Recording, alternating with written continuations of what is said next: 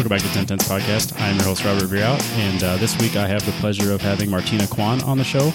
And if you're not familiar, uh, Martina Kwan is a race car driver, a war survivor, award winning business founder and entrepreneur, and a speaker and transformational coach. She is a championship winning Porsche driver for the Porsche Owners Club of Southern California and has won three consecutive championships in 2017, 2018, and 2019.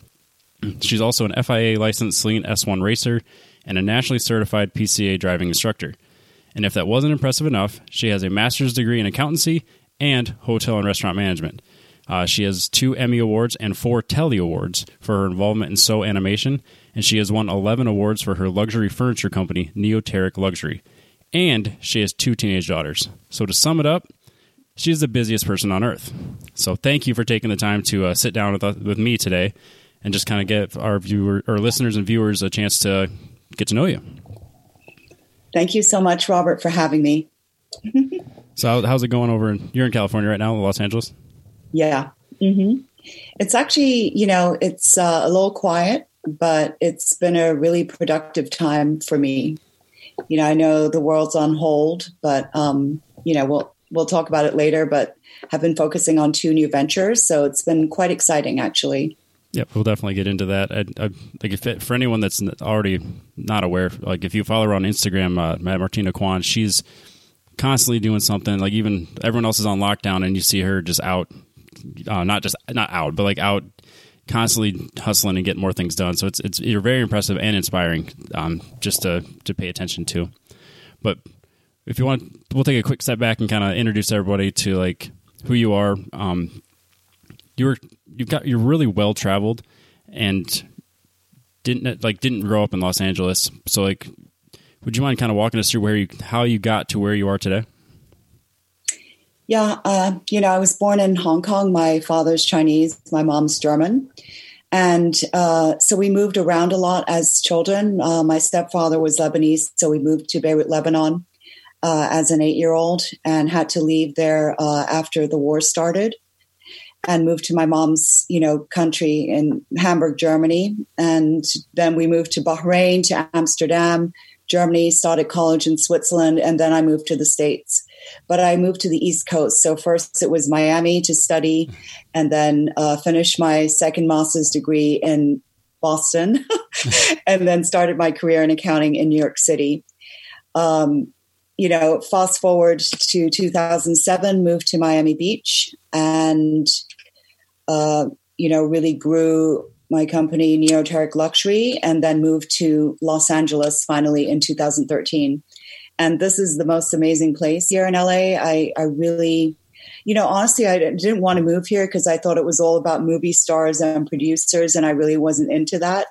Um, but it's so beautiful. I mean, you have mountains one hour from the city, and the driving roads are amazing. And of course, all the racetracks are my favorite. Yeah, California is a really great place to be because you could, all those tracks are really close. And I got friends uh, like James Chartres, who's a, he's a spec racer Ford. He's been on the show a handful of times. Yeah, he's out kind of not in Los Angeles, but out in California, and he's always at, at like Laguna Seca or these you know amazing courses that I, I, haven't had a chance to even get to yet. Mm-hmm. so what? So what did your parents do that that that got, had you travel so much at such a young age? So my stepfather was in the airline business, in the cargo side of the business. And uh, so that's, you know, we moved to Beirut because that was his home country as well as uh, the country of MEA, the airline. And he also later worked for Gulf Air. So, you know, that's sort of why we moved around. A lot of people think it was military, but it wasn't. Yeah, yeah I was military makes sense, but yeah, airline also makes a lot of sense. I'm a, I'm in, in aerospace. I make fuel nozzles for airplanes. Um, at Collins Aerospace, so it's I'm fully aware of how easy it is to get it swept into different countries based on a job. So it's mm-hmm. definitely definitely puts you in a different perspective on how you grew up because you're gonna, you're you're seeing the world different parts of the world as you as you evolve as a person. So like when you get to California, you don't just know California. You know, you know Hong Kong. You know Beirut. You know a lot of Europe, Switzerland, and and Miami. Which is kind of funny that you would start your first um, like place to live in America is Miami, and that wouldn't necessarily be the what I would consider the um, the way to describe America to anybody else. Mm-hmm. So true. I mean, I arrived in Miami and honestly, I was uh, kind of shocked that not more people spoke English. You know, that was that was my first impression. So, you know, um, it wasn't necessarily my favorite place, but I wanted to study in a sunny place, if you will. Yep. Where where'd you study in, in uh, Miami? So for my bachelor's, I went to University of Miami. Okay. So my, my, brother was at Florida International, so I've actually been down in Miami quite a bit. So like just for vacations and stuff and visiting him. So it's I, I really like Miami, which is kind of funny because I'm you know a, a, small town farm kid, so Miami's the polar opposite of that. But I, I love the ocean, I love the beaches, so Miami is is a, is a great place for me to visit. But so it, it's a cool place to to live. Yeah, I would definitely. You know, I hope that uh, Formula One goes there. I mean, that would be amazing. Yeah, I, I, would have to make that trip. I, I think just to see it. yeah, For, forget about uh, you know Texas or Montreal. I would definitely go to Miami to see Formula One. Yep, let's yeah, let's hope that once everything's back in order and they can kind of jump through all the hoops that is the local government beyond COVID and stuff like that, they can actually get it in place because I think that'd be a really really unique setup and, and it looks like it would be it would be successful. Mm-hmm. So, have you always been into motorsports, or like moving around? I guess were your, was your family into motorsports as well, or is this kind of a new thing for you, new-ish thing?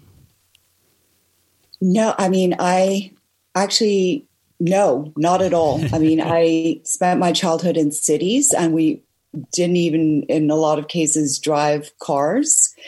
So, and my parents weren't really into motorsports. I did you know, my father did like Porsche and Mercedes Benz, but uh, myself, I didn't really get into it until I came to California. So my company had sponsored a track track event in Colorado with Benjamin West, and it was at Pikes Peak International Raceway, and that started in 2011, and, and really piqued my interest. But at the same time, you know, I was a businesswoman and a mom, and I wasn't going to be be a race car driver. So I did start going to Porsche Owners Club uh, about five years ago. You know, track day here, track day there, but nothing too serious until the end of 2016. right. So were you always kind of an adrenaline junkie as what, or like, what, what, I guess what led you to that first track day? Well, I, you know, I've always loved horses. So one horsepower has always been my favorite and still is my favorite animal. So I love galloping fast on trail rides. I don't really like the structured, you know, show jumping and all that stuff. I just like running, you know, on, you know, mowed down cornfields kind of thing. And uh, and then in Switzerland, when I went to the American College of Switzerland, I started skiing, and I really that was my favorite. So two favorite sports: horseback riding and snow skiing. So I would say they're probably somewhat adrenaline junkie esque sports. no, that that makes sense. I think I I grew up always into skating as and and always was trying to get better at that, but then the injuries kind of caught up to not really worth it anymore. And then with age comes a cage, apparently. So I, I kind of, I always was into cars and, and kind of gravitated towards racing in general. So the more I got into it, the more I've gotten into like time trials, and then hopefully get into wheel wheel here probably the next year or two. So that's I, so cool. Yep. Yeah, it's so addictive, isn't it? oh man, it's really the best sport, uh, the most addictive sport I've ever tried. I love it. It's just something that is once it gets in your blood, it just doesn't leave. yep. Yep. Yeah, cause, I mean, because yeah, your first track day was what year was that? Uh, I think, well, aside from the one in Colorado, um, I believe it was a January in 2015, maybe, with the Porsche Owners Club, and just driving up from LA up to uh, Streets of Willow at Willow Springs was incredible. I mean, just driving up the hill in my Porsche 911, it just felt like all my problems were falling behind me, and you know, arriving at the desert racetrack was it was just um, a, an experience I'll never forget. Yeah, even even before you get there, you're all it's already changing you. You know, like it's it's it's the whole the whole trip already. Yeah, it's you know it's the it's the preparation, getting all your stuff together, and then you know at first, I mean, silly me, I would stop at the 76 station here near the highway and get racing fuel here. Now I just wait till, till the racetrack. Why waste the money, right? Yep. so I guess from that track day, did it did it evolve?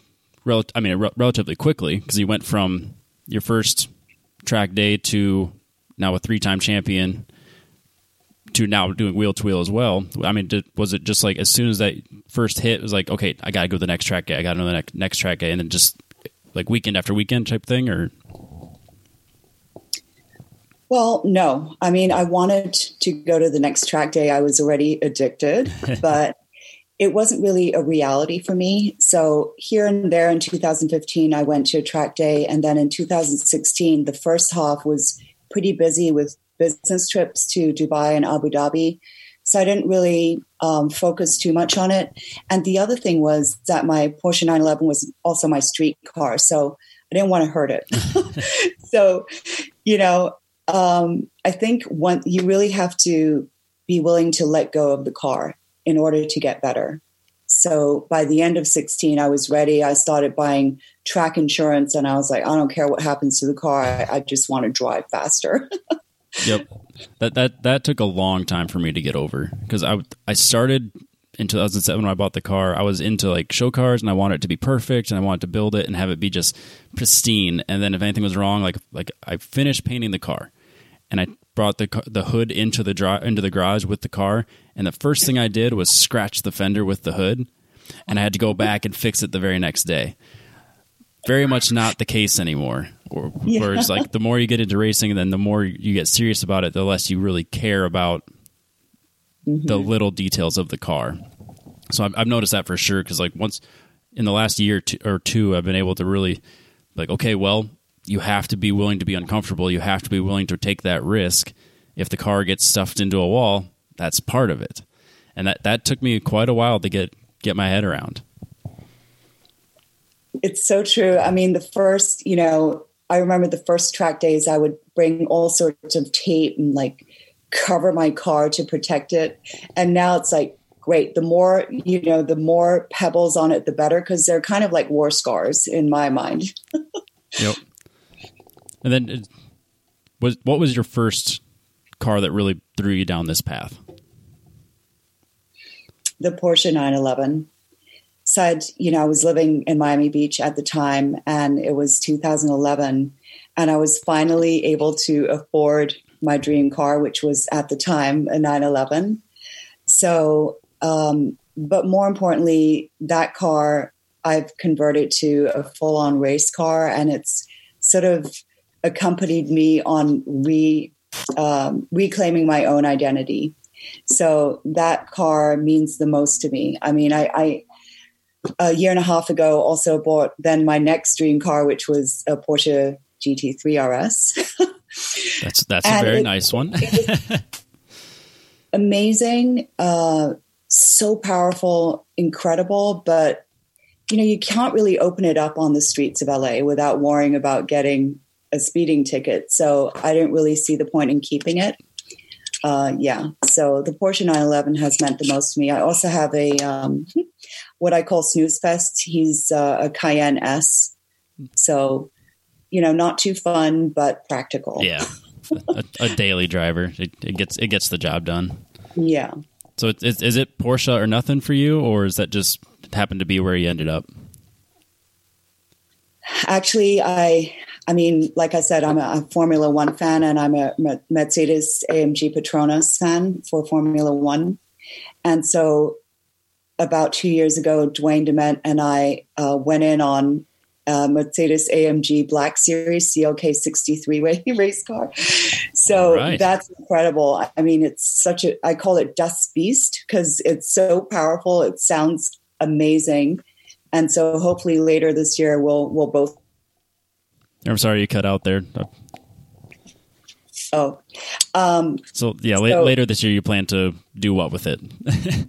yeah, so this year, hopefully, uh, towards the later part of the year, Dwayne and I might both race the AMG, which I call Dust Beast.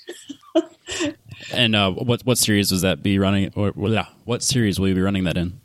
It would be in the Porsche Owners Club in the GT2 class, um, but I also have another race car in mind for it later this year. Any, are you keeping that under wraps? Um, for now, yes, but it's a car that I drove last year. Okay. yeah. People have to dive into your Instagram and see if they can figure out which car it is. um, I guess was wheel to wheel always kind of the goal once you went going down that path, or I guess yeah, I guess did it naturally progress? Like you know, this time trials wasn't quite doing it. Now it's now it's a little bit more. Yeah, definitely. Um, so in September of 2016, I, I, went to Dubai on, on one of the business trips and I rode a horse in the desert there. And that's when I said, you know, I'm going to name my car Fire Horse and I'm going to become a race car driver. So, uh, being a race car driver means racing wheel to wheel. So, yes, that was ultimately the goal. And I'm I'm amazed. I mean, it's been an incredible past three and a half years, the best in my life. Really, really fun. I believe it. Now, when you when you come back from your horse ride in the desert, what's your first step? Do you you do you go to get a coach? Do you go to like a, a uh, school, or I guess how did you go about making that happen? So, what's great about the Porsche Owners Club is that it's a very systematic um, system where you start in performance driving series and you get instructors assigned to you for the whole weekend when you go. And then you graduate to time trial. And then you do the racers clinics. And then you go into wheel to wheel racing if you choose. So I was lucky enough to have the best instructor. Um, the chief driving instructor of POC is Dwayne Dement, uh, who happens to now also be the love of my life. and we're going to co-found a racing school um, in the ensuing next months. Uh, but yeah, so he, I was lucky enough to be coached by him, and he's an incredible race car driver. I mean, you know, he knows Porsches inside and out. He owns Vision Motorsports and has been in Porsches for 40 years. So he has a very, very specific style. And um, I respond to it. It's kind of the tough love um, race coach style. You know, if, if, if, if, you know, I know that when we get out of the car and he doesn't say anything, it's kind of like silent but deadly. you, you, know, you, you, know you made so a mistake. Like, oh shit, what did I do? You know, um, but it really makes you think. So his driving style is very zen-like, and um, yeah, uh, he's definitely a huge inspiration to me, both on the track and off. Yeah, I, I can definitely tell by the way you talk about him. It, it there's there's definitely more to it than just the the racing, obviously. And then, how did you get uh, set up with Saleen S1? Uh, the Saleen S1 Cup, I think, is what it's called, right? Yes. So, about um, a little over a year ago at Cars and Copters in Huntington Beach, I was there with my Silver Bullet GT3 RS. And uh, I was approached by Gabrielle Kajinger, who used to be the former technical director of FIA, and Diane Esprit of Saleen and they presented me with the uh, Saleen S1 Cup program.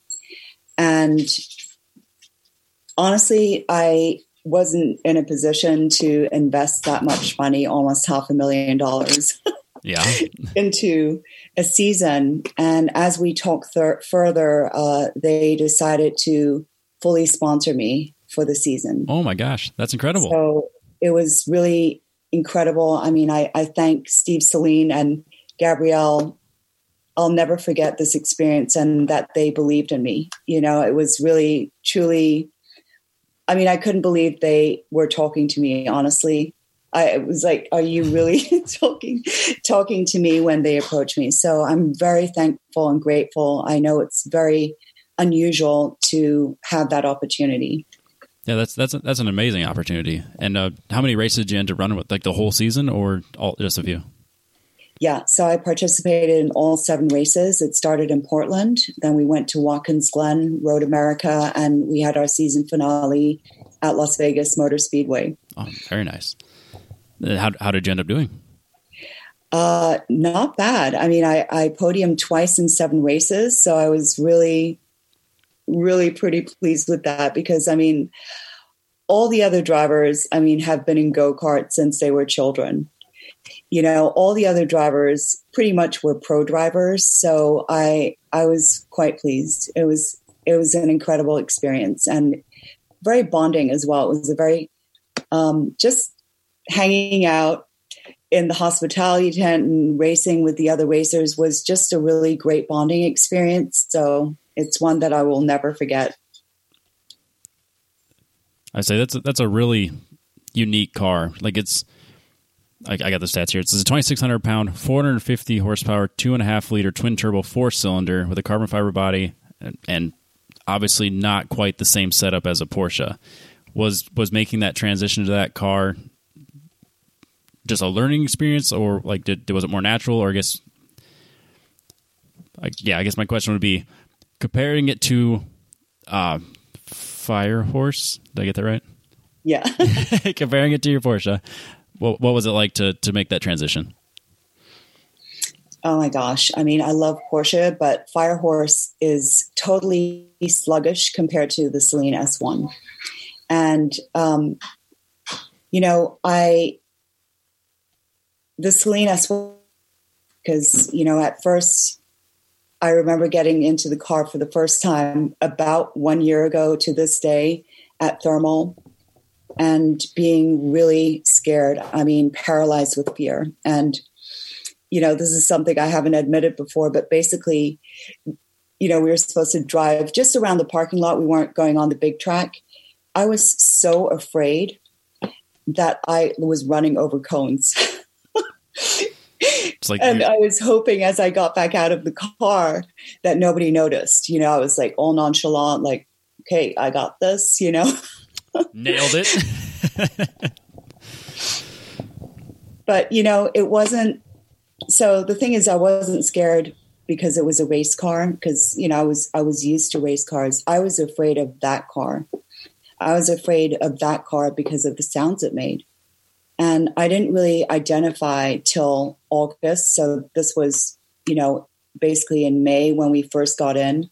Then we I drove in Portland during the race and went to China, performed in the Saleen S1 in the Olympic Bird's Nest Stadium in front of 25,000 people. But it wasn't until August 15th on a morning, it was leading up to Watkins Glen. And I mean, I was like, shit, you really have to get a handle on this car. What what the hell is the problem with you not being able to get into this car? You know, and so on August 15th, I finally woke up and I'm like, oh my God, you know, it the car reminded me of sounds that I had heard as a child over four decades ago. So it reminded me of the sounds of machine gun fire, bombs, and explosions that I had heard as a nine and 10 year old in Beirut, Lebanon. So, um, you know, having identified the fear finally, I pulled over on, you know, I don't know if you're familiar with Buttonwillow, but I was driving over the grapevine. Okay. And before the ascent starts, uh, I just pulled over and I looked on YouTube and I found a video of the real sounds of machine gun fire, explosions, and bombs listened to it at full volume for an hour. And for the first time in over four decades, I kind of remembered, you know, the feelings I had as a child and, you know, how afraid I was when we started hearing machine gun fire start in the distance and slowly but surely it would get louder and louder, meaning closer to our apartment building.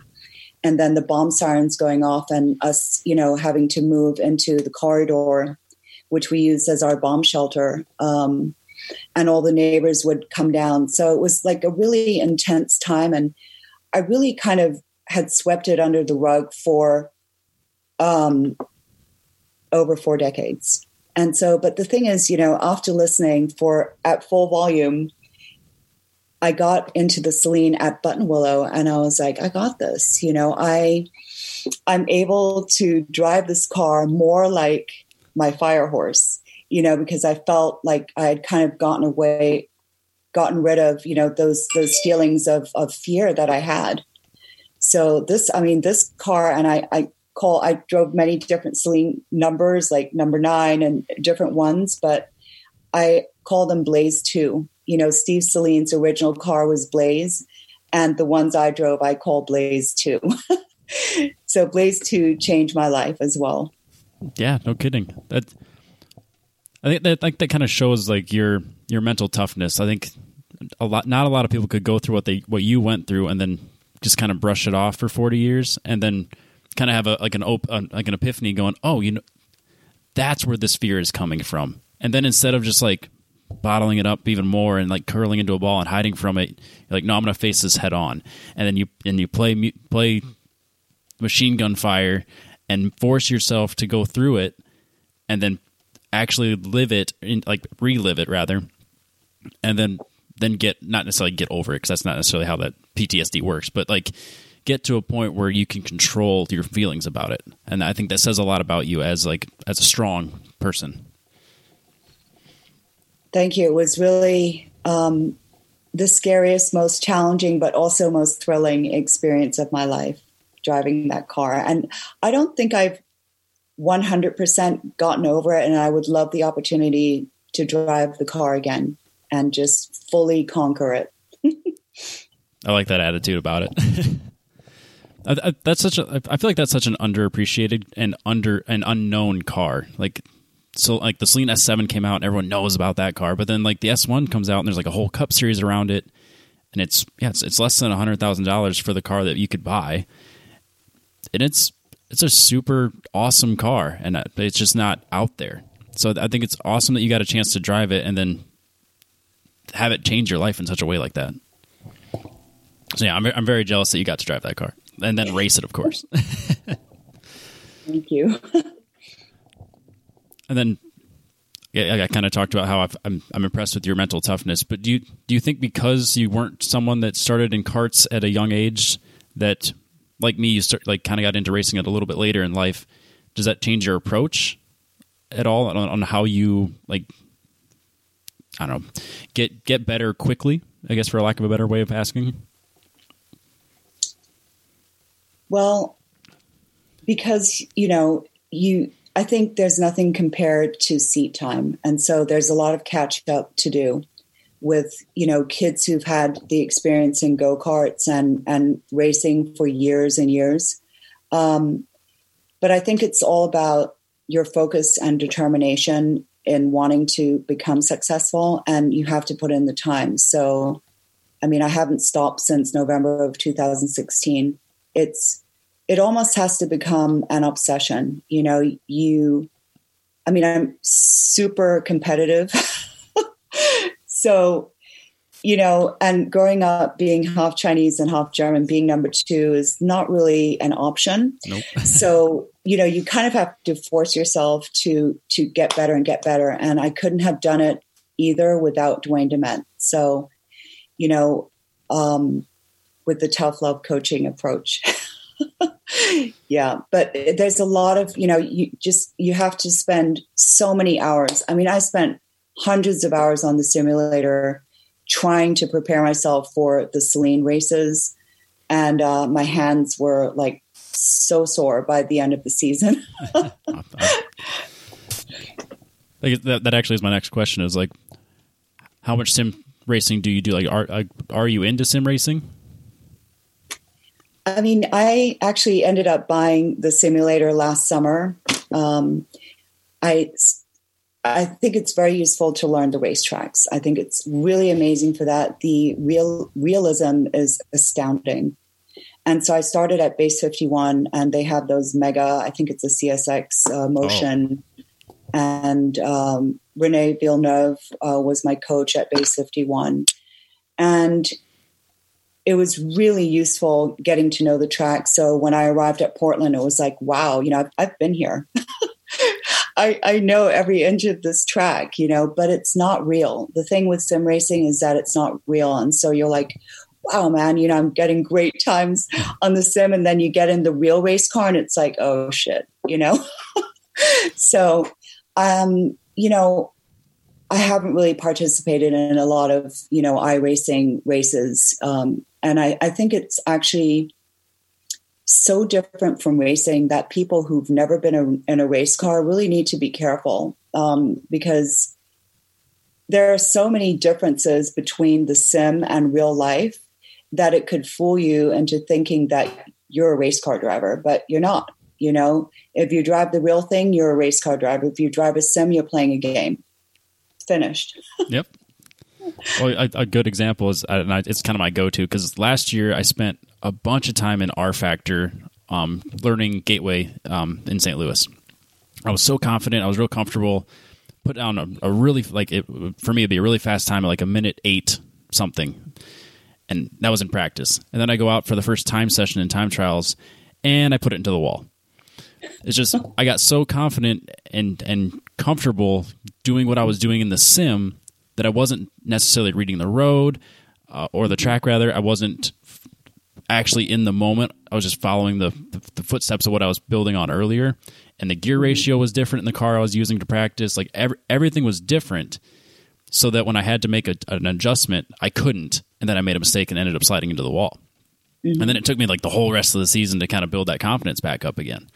So that that that's that was always my biggest takeaway. I was like, this is great for learning some things, but don't rely on it. Mm-hmm. Exactly. And then is I is iRacing what you use typically? Well, um, I have project cars, uh, Assetto Corsa, which I kind of like, yep. and iRacing. It's the braking feels a little funny to me in iRacing, and I I haven't changed any of the setup. I'm not one of those you know people who knows what to do. I was just you know I really just bought it um, to practice for the Saleen, really. Mm-hmm. Yep, I that I'm kind of in the same thing. Like I, I prefer Assetto Corsa. I really like the fact that in Assetto Corsa you're able to kind of drift the car and catch yeah. it and catch it and save it. iRacing, if you go over the limit just a smidget, it's it's it's gone. It's like you're on ice and the car's just gone, and there's no saving it, and it's so frustrating. But mm-hmm. like, I got a handful of friends that we do weekly races, and that's like why I'm, I do iRacing. But yeah, Assetto Corsa is kind of my go-to when I when I want to learn a track and Plus, all the mm-hmm. mods out there make it great to actually go on a track that's out there. Yeah, that's a great point. Especially, you know, in a Assetto Corsa and a 911, you you kind of get that rear feeling. yeah. And, and, then what what setup do you have? Um, so I was really lucky because I ended up finding it on Craigslist. And so the guy was a total like you know, sim head, but him and his wife now were getting into mountain biking. So the setup is basically it's a bride seat and um, Fanatec wheel and wheelbase and throttle. And then it has the Samsung, you know, surround 48 inch. It's kind of a curved monitor. So, so instead so, of, yeah. so you don't need the three monitors, you just have one big one? Yeah, exactly. Oh, nice. So I really, I really like the setup a lot. Um, and I mean, I haven't I thought it was just as good as anything at you know the Porsche Experience Center. They also use Fanatec, and you know even compared to the uh, Base Fifty One ones, because personally I I don't like the motion. You know I, I don't find it very realistic, so I prefer that mine is a non motion. Aside from the cost, yeah, of course. Yeah, I can see that. I've, I've never done the the motion ones except for like the arcade style ones, and I just assume that those are those are way off. But like it's funny because a roller coaster won't give me motion sickness, or like a race car won't give me sickness, motion sickness. But if you put me in like uh, like Universal Studios that has the the the screen in front of you and like the fake roller coaster, that'll make me sick. Yeah. So I, am kind of that same way. If you put me in a sim that has fake movements, I'll, I'll, probably end up getting motion sickness. Whereas if you put me in a real car, never a problem. Right. so then, now during like California is pretty strict on their quarantining type stuff. Um, are you spending time doing sim stuff? I, I know you've been not you've been at the track as well. So I mean, how have you been spending your time in? I guess lack of a better term, lockdown. Well, the first few weeks, I was a little bit of a slacker. So, yeah, so I was spending a lot of time on the simulator. And it was actually really fun because, you know, it's like, you know, on Discord with your friends, you're like, okay, let's jump on whatever Laguna tonight or let's do Sebring tomorrow. And it was kind of a really novel, uh, kind of fun experience. Um, and then I also was participating in the California Fest- virtual Festival of Speed but um, really, what I've been doing is focusing on my two new businesses. And do you want to get into what those two are, or is it kind of a yeah, yeah I would love to. Perfect. So the first is uh, with Duane Dement. Duane Dement just bought the property right outside the gate of Willow Springs, so at 3499 um, 75th Street West in Rosamond. And it's a two and a half acre property that's going to be race car storage, as well as um, a private membership club with a pool and lockers and private carports and all that stuff. And that's where we're going to co found the new racing school, high performance driving academy, as well as have teen car control clinics there. So that's something I'm pretty passionate about. All three of the components to racing school, uh, driving academy, and teen car control. But because I have two teenage daughters about to drive, I'm really excited about that. You know, as well as, you know, the racing school, because I think, you know, what's really important when you want to become licensed as a race car driver is not only learning the craft of driving, but the way you need to comport yourself at the racetrack, the way you need to behave and represent your team.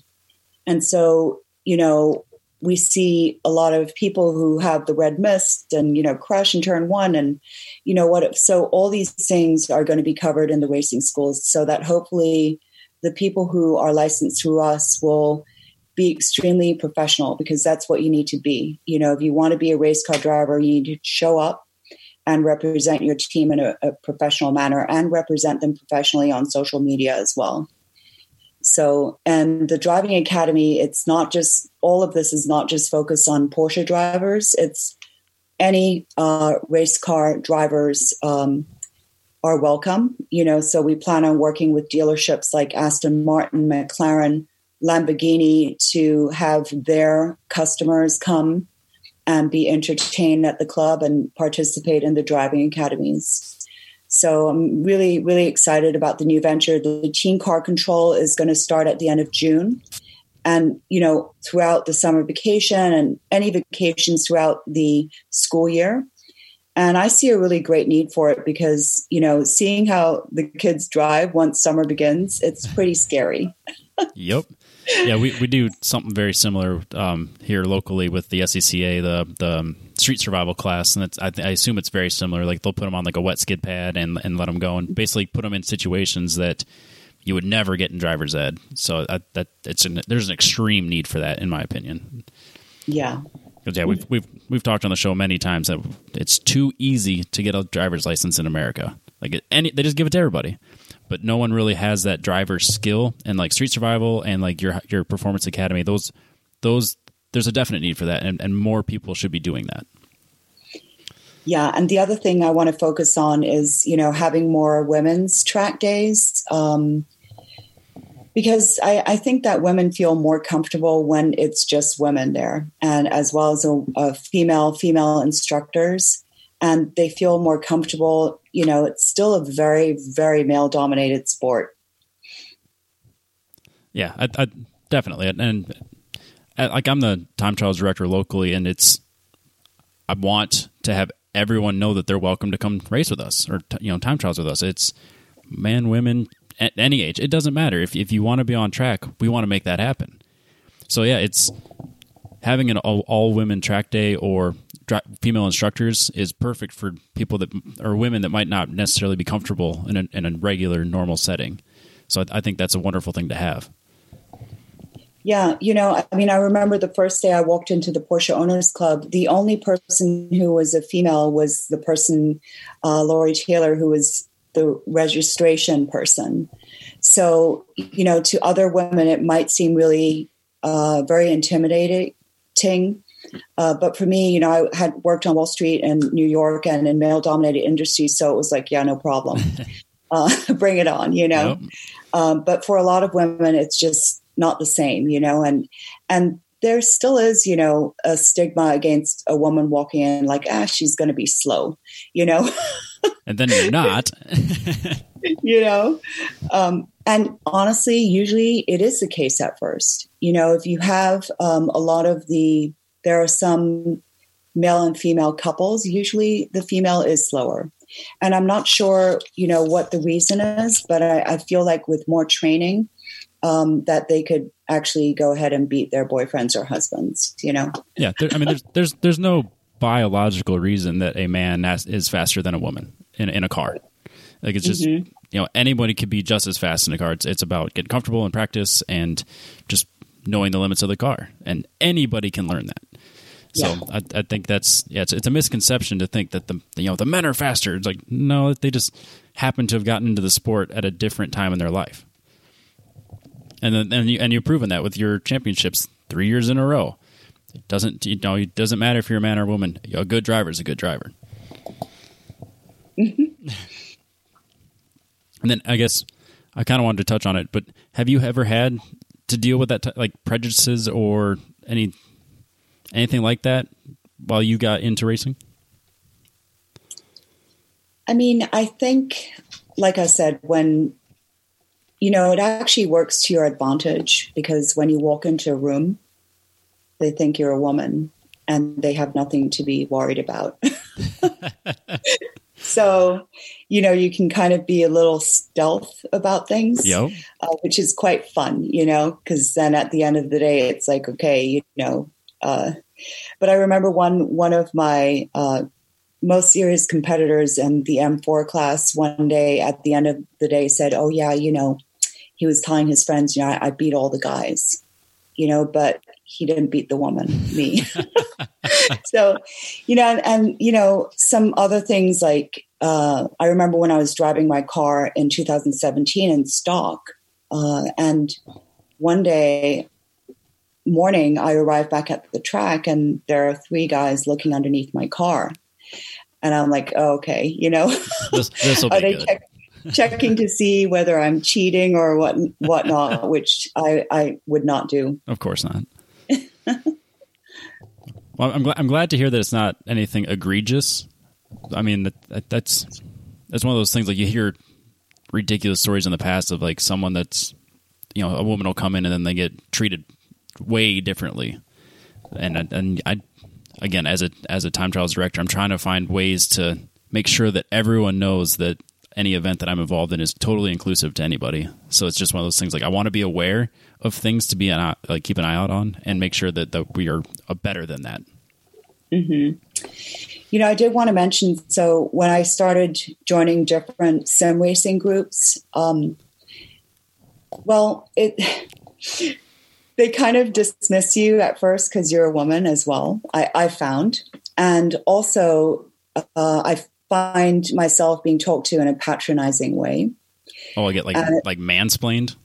Yeah, just like okay, so now this is what you do. It's like okay, whatever. But I just I just let it go. You know, whatever. I don't really uh, pay attention or feed into that because uh, usually it's men who are insecure who are going to act that way.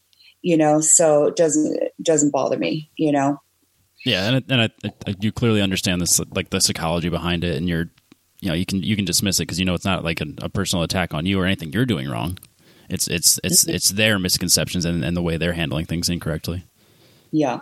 No, I've I've found that like online gaming too is is like the underbelly of society. So like any anyone that has a mic playing online video games, you can is usually usually not for anything good. So I'm I don't know. I just kind of once I got over that, getting involved in sim racing and, and just kind of like, all right, well, don't worry about them. Just just just do your own thing. yeah, yeah, yeah. I mean, again, my my passion is to helping women and kind of because you know I have heard from other professional female racers that at IMSA and some of the other um, events that some comments were made that were really chauvinistic, you know. And again, I would have to say that it's from guys who are insecure about the fact that maybe they're going to be beaten by a woman, you know. So um, it's really unnecessary, but it just shows their own immaturity, you know. But that's why, you know, one of my greatest things about or intentions about doing what I'm doing is inspiring women and girls, you know, wherever they are in the world. And so that's, you know, my other business that I'm focusing on right now and has been really productive during this time is um, starting my Daring to Be Different coaching. And it's for a transformational coaching program for women over 40, you know, who want to turn their passions into profits. So I'm really um, passionate about helping women. And I find that there's, you know, in some women's groups, actually it's a little catty, you know, and um, I believe that amongst women, there's still some jealousies and cattiness, which is unfortunate because I think that there's room for everyone. And I want to lift up other women and help them achieve, you know, be the best that they can be, no matter what it is, whether it's in race coaching or transformational coaching. So I find that there's room for everyone and that we should be more, uh, give more accolades to other people, you know? So it's something that I really want to do now is inspire. Is is that involved with the uh, that uh, I saw you had a Facebook group, Fearless Female Entrepreneurs Group? Is that is that what that is? yeah. So yeah, I started that a week and a half ago, and it's the Fearless Female Entrepreneurs 40 Plus group, and it's for women only. And I just find that you know with with a women's group and for my coaching as well, uh, we're going to be able to be more honest with each other, whether it comes to relationships, business, you know, whatever it is, you know, without it's kind of being in an all girls school versus a co ed school. You know, you don't have, you know, a lot of like STEM programs now are focused on on girls only schools um, because it allows you to flourish in an environment that you might not be able to with the general public being there. Well, that's good. I, yeah, I'm, I'm assuming it's been a positive reception and, and, that you're growing already, which in a week and a half is is very impressive. Thank you. Yeah, it's um, I love starting new things. It's actually one of my favorite things is starting new businesses and driving them to success. Is it's a it's a big challenge. It takes a lot of time, but you know, type A, it it I like it. yeah, And, and, and you're very good at it. It sounds because not a lot of people could have the the resume that you have and have multiple Emmys, multiple Tellys, you know, awards for furniture design. It's it's all across the board, and it, and it, just shows that you could be successful at anything you you know put your mind to and, and focus on. And that, and I assume that that type of mentality is shown in, I guess, for these uh, for your entrepreneurs group and business. Is, is that like seminars? Um, I guess I guess what does that look like? So for the women's group, um, the group itself is just open and, and general. It's not for my coaching clients. Uh, my coaching clients uh, are part of a different group, and what it is, it's it's basically a, a ten week, ten module program where I help them with everything from mindset to one on one coaching to many different areas of of getting their own programs online um, including how to get podcasts and how to get speaking gigs, the whole gamut. And once a week, we have a question and answer session uh, on Facebook. And so, you know, we're able to go through whatever problems they're having with, you know, the different statements that they're writing, etc. So it's really um, a whole approach of of helping a woman, you know, turn her passion, something that she's really good at, and you know something that she has knowledge to becoming successful. So yeah i'm really excited about it. That's awesome. I'm, I'm and I'm, I'm glad that it's it's taking off so quickly and that it's, it's going so well. I, I, I think that it shows that there there are passionate women out there and women that that want to be in the position that you're in or something similar. I guess and kind of to, to take that to focus like on automotive or racing um, do you have any advice to anyone that's trying to you know dip their toe into racing?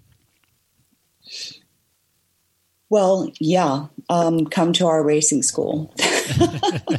and, and where can we no, find seriously, that? I mean, there are so many. No, there are so many different clubs. I mean, there's uh, BMW focus clubs. There's the Audi club. I mean, I belong to that as well.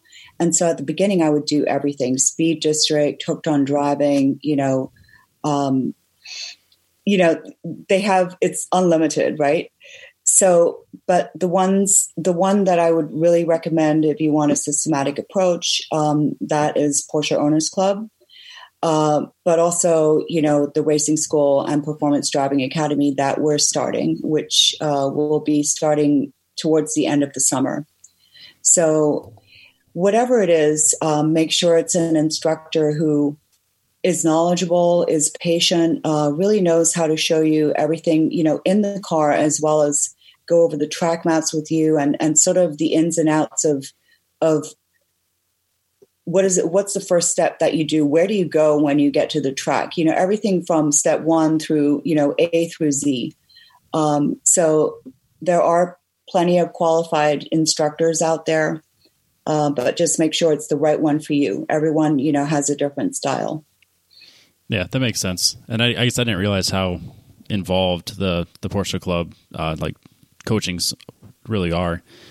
Like, are so like you get paired up? Is it paired up one on one throughout the whole weekend, or how does that work? Yeah, so uh, yeah, you get paired up with a um, an instructor, and yeah, so you get them for sat. If you sign up for Saturday and Sunday, you typically get that same instructor both days and you know it's, it's really incredible. And you don't have to have a porsche. You could have a nissan or like other other brands. It's not just porsche exclusive. That's good to know. And then do you guys do like ride-alongs with them or is it more coaching from like different corners of the track? Well right now well, I guess, yeah, during right. social distancing yep. it, we can't get in the car but usually it's it's in the car and what I like to do is, you know, after I get out of the car, well, before and after, um, to go over the track and, you know, really be quite detailed on, you know, how to approach. If it's Willow Springs, it's completely different from Streets of Willow, Buttonwillow Auto Club Speedway. And, you know, also look at the car that they're driving, make sure that it's safe and that the brakes are sufficient. Um, but especially after the track, going out on the track is to sit down and go over the track map and just discuss different things because the sooner you do it after you get out of the car the better the retention is. So yeah. yeah. That that is that sounds really in, in depth and, and and very helpful. I think that that that would set um like really good habits right away. So like if someone's coming in and they don't know what they're doing necessarily and then they go to a, and have you as a coach it'd be you know you walk them through starting at, at as soon as you get here, here's what we do, and then here's what you do on track, and then as soon as you get off track, here's the track map, here's your notes, and it it's I mean those types of things getting ingrained right off the bat is is is priceless. I mean that's that's and, and then you don't have to fight trying to fix things later. So I, I, that's that's really good. Yeah, and I'm pretty competitive, as I said. So if I find that one of my students is promising, then I'll take my my my AIM data logger with me in their car, and you know I'm really intent on them improving every session so that they win first place at the end of the day. is it is that based on like fastest time or is that most improved? Fastest time, fastest time in their class. Oh. So oh. that is the goal. So I'm really pleased when somebody is going to achieve that. Not so pleased when they're not. Yeah. so, so you take that uh, that that tough love approach as well with your coaching? Definitely. I think it works. You know, I, I um I don't think people need to be coddled. You know, if you want to perform, perform. You know, don't make excuses, just do it. You know, there's there's no time to waste. Yep. You know, and, and that's how I feel about coaching in general. This is not about chit chat. It's about getting you somewhere, you know, and fast. yep. You you have a goal. Let's get there. Yeah. I'm, I'm, picturing you with the coffee mug. I've seen it like a million times. That it says, "No one cares. Work harder." I, I, feel like that's something you would have. Yeah, it's pretty Germanic. uh, yeah. Mm-hmm. Well, I guess we can kind of start wrapping this up. Do you have anything planned for 2020? I, I know now it's everything's kind of pushed out. Is there anything currently planned, or has anything been pushed out to 2021 that you you know you you have you're intent on doing? Well, I was uh, invited to speak on a panel, a Porsche panel at Goodwood Festival of Speed, which now, of course, we know has been postponed, and uh, possibly to drive in a celebrity rally that starts in London goes to the West Coast and then heads to Las Vegas. So that's also been postponed till 2021. And uh, in terms of, aside from starting the racing school and the transformational coaching, um, I plan on being back in the race car, hopefully in a GT2 uh, towards the later part of this year. Well, it's awesome, and good luck with that. Um, there's one question I had that's lingering. Um, it's one of those things that I'm kind of self-serving, but for you, what's it, what's your typical like pre-race um, ritual? I guess, for lack of a better term. So I like to I like to uh, be early, not on time, but early to the grid. Um, I think it shows uh, preparation, maturity, and I believe it's necessary to be successful is to be early. And so you can just relax in the car and prepare yourself mentally. And then the other thing that I typically do is is I blow into my hand three times really hard to like kind of get get the energy out. Um, yeah, I pretty much do that that every time. And then I also think to myself, I remind myself um, that I I want to I want to do what Bruce Lee used to do, and that is be like water, you know, and, and be really smooth around the track. And something that I've observed the way Dwayne DeMent drives, and that's what I try and talk to myself. yeah, I do talk to myself. Sometimes I'll shout like on the track, like yep. left, you know, like throttle, you know, like just like do it, you know. well, yeah. I mean, that, has got to help you stay focused. I mean, that's that's that's in my eyes, that's really good because I, I, just finished the Ross Bentley thirty day. Um, I can't think what it's called, like focus, basically. So like his pre his pre race prep thing would be like cross crawls where you're you're hitting your right knee with your left hand and then switch to your right hand to your left knee and go back and forth and just kind of get centered.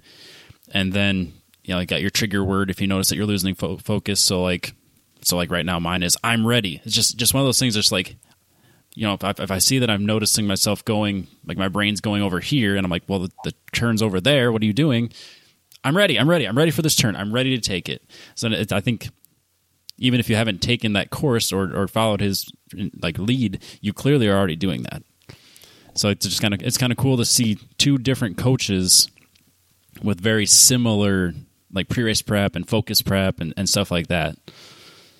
Yeah, and you know Ross Bentley is amazing, and you know I have to say last year uh, for Watkins Glen and, and Road America, I, I, bought his track walks. So useful. I mean, incredible. And then he also has his live Q and A's, and uh, we're hoping to have him at the new racing school as guest appearance for sure. He's incredible and inspiration to all, and a really great teacher. Yeah, I, we had him on the show years ago when he first started his podcast. We were shortly into ours, and he reached out to us, and I, am like, uh, we're nobodies, and you're like the best coach ever. So of course we'll do it. I don't know why you're talking to us.